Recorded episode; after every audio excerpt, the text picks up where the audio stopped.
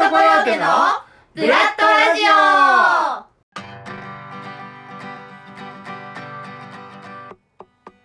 この番組は劇団員おのおのが番組を企画構成そして担当しより良くしていこうじゃないかというコンセプトのもと配信している成長バラエティーでございます、えー今回は私広瀬健がお送りします。座長のちょっと温度上げましょうか。第17回となります。では早速始めていきましょう。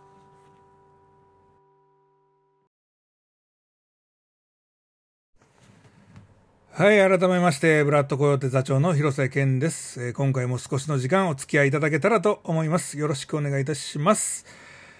はい、ねえ、ーだんだんあの春に近づいてまいりまして、だんだん暖かくなってきましたよね。というわけで、昨年着手いたしました庭作りが2年目に突入いたしまして、はい。えーまあね、雑草たちもガンガン生えてきておりまして、花も生えてきて、えーもちろん花ね、買ってきたりとか、それを植えたりとか、まあ、また庭作りに勤しんでおるわけですけれども、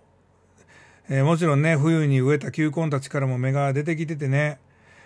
あのね、もう今までにない感情なんですけど、もうほんと可愛い。もう草木たちが可愛いんですよね。あの、芽がね、ちょっとずつ出てきてね、こう成長が見られるっていうのがこう素敵。うん。まあ、自分にね、そういう感情があるとは思ってもみなかったんですけれどもね、もう、けなげに咲いてるのよ。いやもうね、まあそれはもう昔からなんですけど、こう純粋なものにはもう本当ね、あの、なんて言うんですかね、あの、あれですよ、純粋なものを汚す行為とかをしてるやつが許せへんっていう部分がすごくありましてね、えーまあ本当にね、えーけなげに咲いてるのが可愛いんですよ。で、雑草の中にもね、花咲かす雑草がありまして、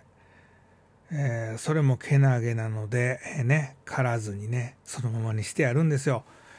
まあ、そういった面ではね、けなげさもなく、堂々と我が物顔で咲咲き誇ってるようなね、雑草もあるんで、まあ、そういう奴らは根こそぎも借りますね。はい。まあ、でも、そいつらもね、気持ちはもしかしたらけなげなんかもしれませんけどね、まあ、もう見た目で勝手に、あの、こいつらは悪いやつや、みたいな気持ちでね、根こそぎ言っておりますね。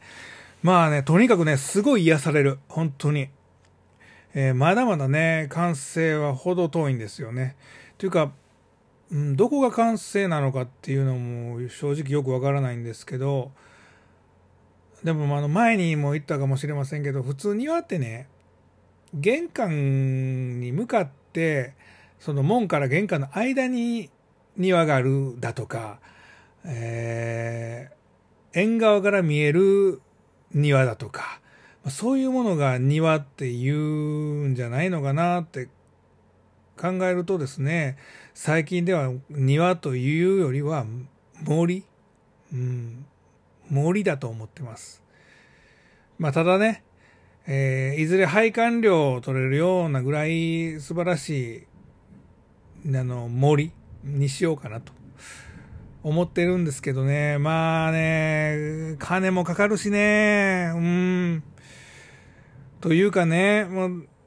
脚本書かないといけないんでね、もうそればっかりやってもいられないわけですよね。はい。というわけでね、早速コーナーに入っていきたいと思います。えー本日の熱弁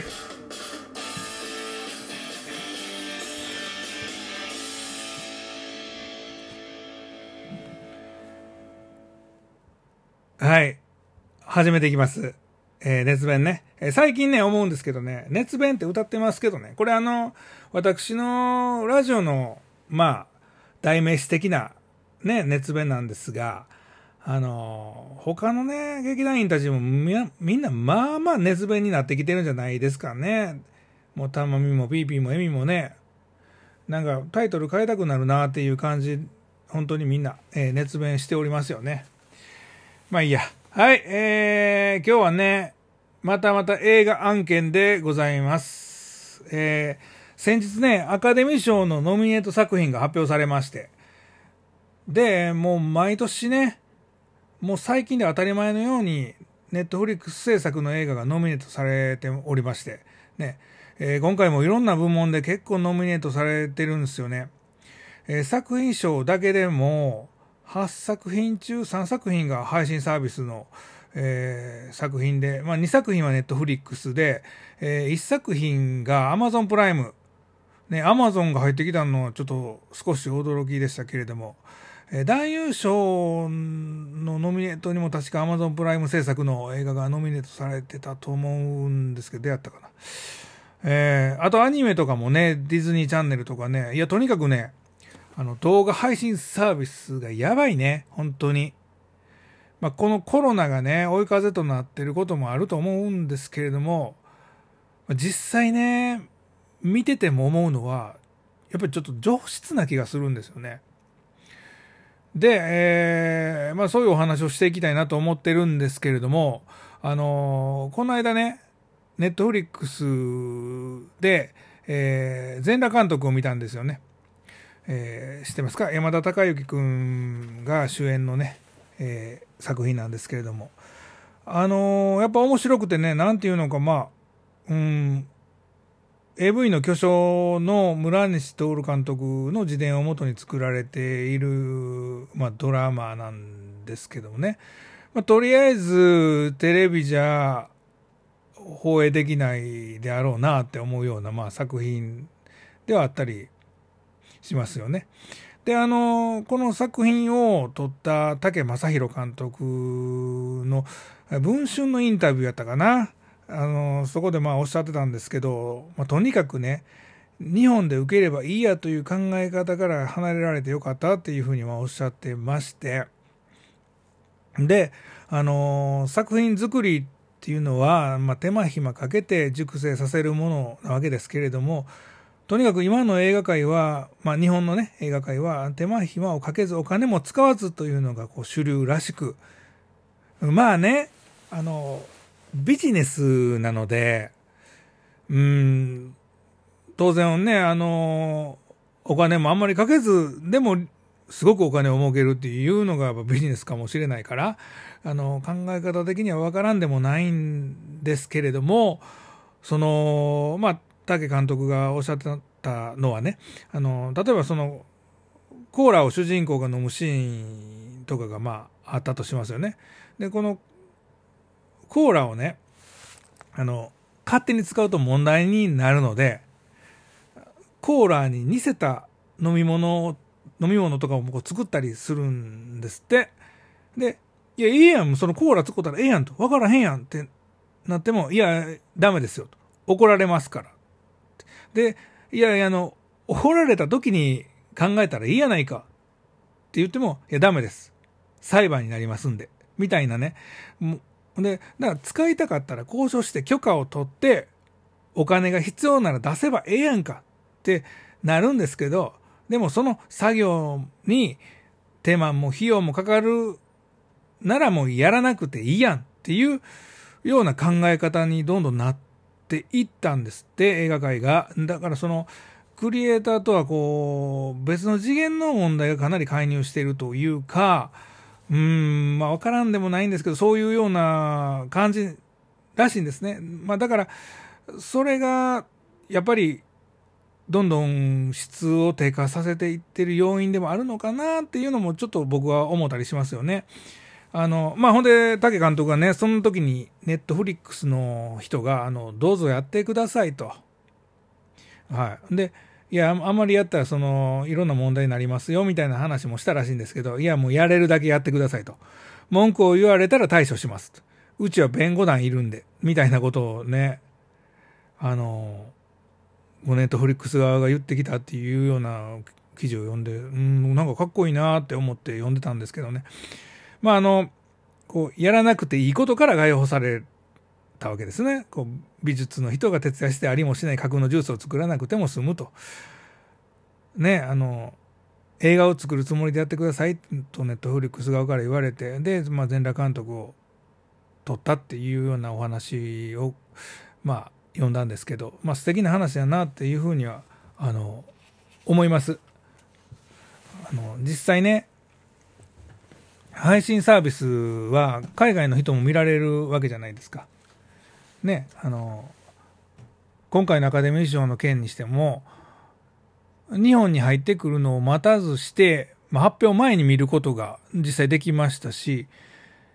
質的にも海外ドラマのレベルで、えー、質感がすごい良かったんですね。だからまあ、実際全裸監督は、あのー、こう、80年代の歌舞伎町を実際作ったっていうようなことも書いてありましたよね。だんだんあの街が出て、あの、できてきたみたいなね。で、あの、今の国のアリスにしても、あの、渋谷のスクランブル交差点をどっか、栃木やったかな。どっかの方で、えー、セット作ったっていうようなね、あの、お話も聞いたことありますし、めっさお金かけてますよね。これはあの、クリエイターからしてみたら、うん、すごいありがたい話やなって思います。確かにね、お金をかけないで予算の範囲内であがいてね、すごいものを作るっていうのもこう一つのまあうんねあのそれがかえってすごいいいものができたっていうようなこともあったりもしますけど、まあ、ただそれがね妥協に変わった時っていうのがもうすごくくだらないものが生まれてしまうのではないかなっていうふうに思ったりもしますし、まあ、今後ねあの映画界もどんどん変わってくると思います。ねいい方向に変わっていってもらえたらなっていうふうには期待しますね。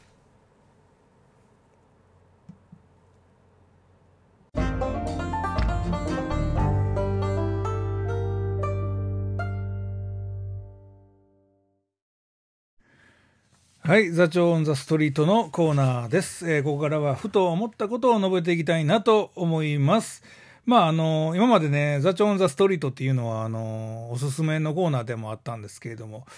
えー、最近ね、ちょっとふと思ったことを述べていこうと、えいう試みでやっていきたいなと思っております。でね、あのー、ちょっと最近思ってたことがありまして、あのね、コロナって、こう、ヴァンパイア家族と同じなんじゃないかなっていう持論が生まれたんですよ。聞いていただけますかね。あの、まあ、何の話やねんっていうふうにまあ思ったりとかしてる方いっぱいいると思うんですけどもね、あの、コロナがあの突然変異を繰り返してるわけじゃないですか。だからこうワクチン作っても変異種には効かないとか、まあ、こう言うじゃないですか。で、こう、まあすごい大変やなっていう話なので、こう、ちょっと不謹慎な話かもしれないんですけどね、あの、まあ、これね、あの、例えばヴァンパイアがいるとするじゃないですか。ね。で、今家にいて、で、ヴァンパイアが、こう、人、ヴァンパイア一人入ってきたとするじゃないですか。で、ヴァンパイアと戦いますよね。でも、こっち何も用意してなかったんで、もう血吸われるかもしれないわけじゃないですか。でも、なんとか頑張って、あの、戦うわけですよ。そのヴァンパイアと。はい。そしたら、あの、まあ、なんとかそのヴァンパイアをやっつけたと。いうことになると、まあ、俺の中にそのヴァンパイアを倒す抗体が生まれるわけですよね。あのそのヴァンパイアがどういうふうに攻めてくるかっていうのを、まあ、知識として、えー、自分の中にあの生まれるわけですから、まあ、次にそのヴァンパイアが入ってきても、まあ、戦えるよっていうふうになるんですけどそのヴァンパイアをやっつけられたその家族は俺に対してムカつくわけですよね。で、その一番目に来たヴァンパイアのお兄さんが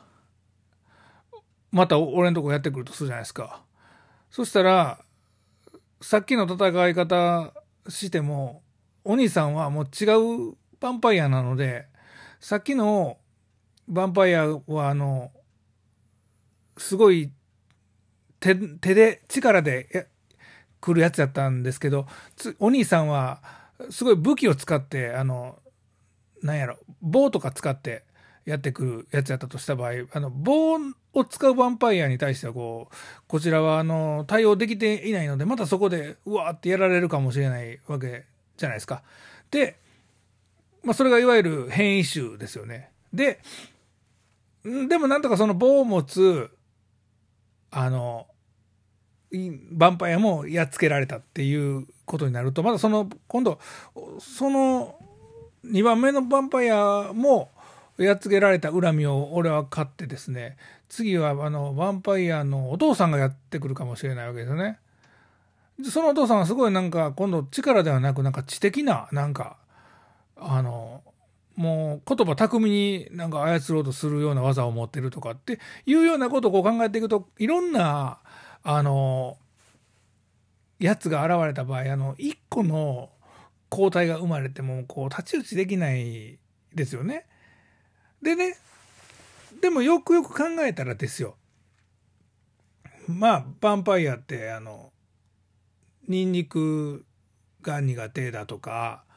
あの十字架が苦手だとか聖水がとかって言うじゃないですか。それ自体はあの1番目に来たヴァンパイアも2番目も3番目も多分苦手なはずなんですよね。だからなんかコロナも変異種やけどコロナなわけですよね。っていうことはもう一番シンプルになんかその十字架的なものを最初から用意しとけばどんなタイプのヴァンパイアが来てもって勝てるんじゃないかなっていうようなすごい安易なことを最近思いまして、まあ、そんなこと分かってるよってあの研究してる人は言うかもしれないんですけどあのやっぱりほらいろんな頭のいい人たちがいろんなこう悪戦苦闘切磋琢磨してやっておられるわけじゃないですか。でも実はものすごく単純なところに答えがあったよっていうようなことも、まあ、なきにしもあらずじゃないかなっていうようなことをね、こう、まあ、脚本の構想を練るにあたりですね、あの、いろんなこと考えてたらそういうようなことも思い浮かんできましてね、あの、だからそのね、実はすごいシンプルなところに打開策はあるんじゃないかと。えー、実際お茶が有効だとかっていうお話もありますよね。なんかコロナの、その実際実験もしてお茶が有効やったみたいなのも、ね、ただその、今度そのお茶が有効だっていうようなことを言っても、それは研究のその、中でであって実際コロナの人がお茶を飲み続けてっていう検証されてないみたいなねことも言われたりとかしてだから別に表向きにはお茶が効くとも言われてはないんですが、まあ、お茶が有効だとかあとまあビタミン D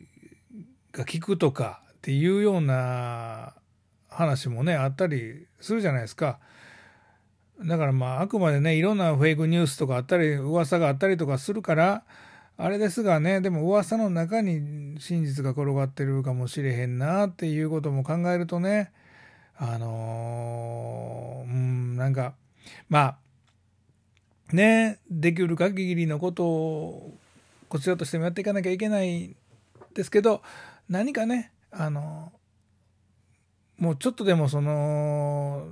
無事になるようなツールをこう、探し出したいっていうような気持ちにもなる日々やなと思って過ごしております。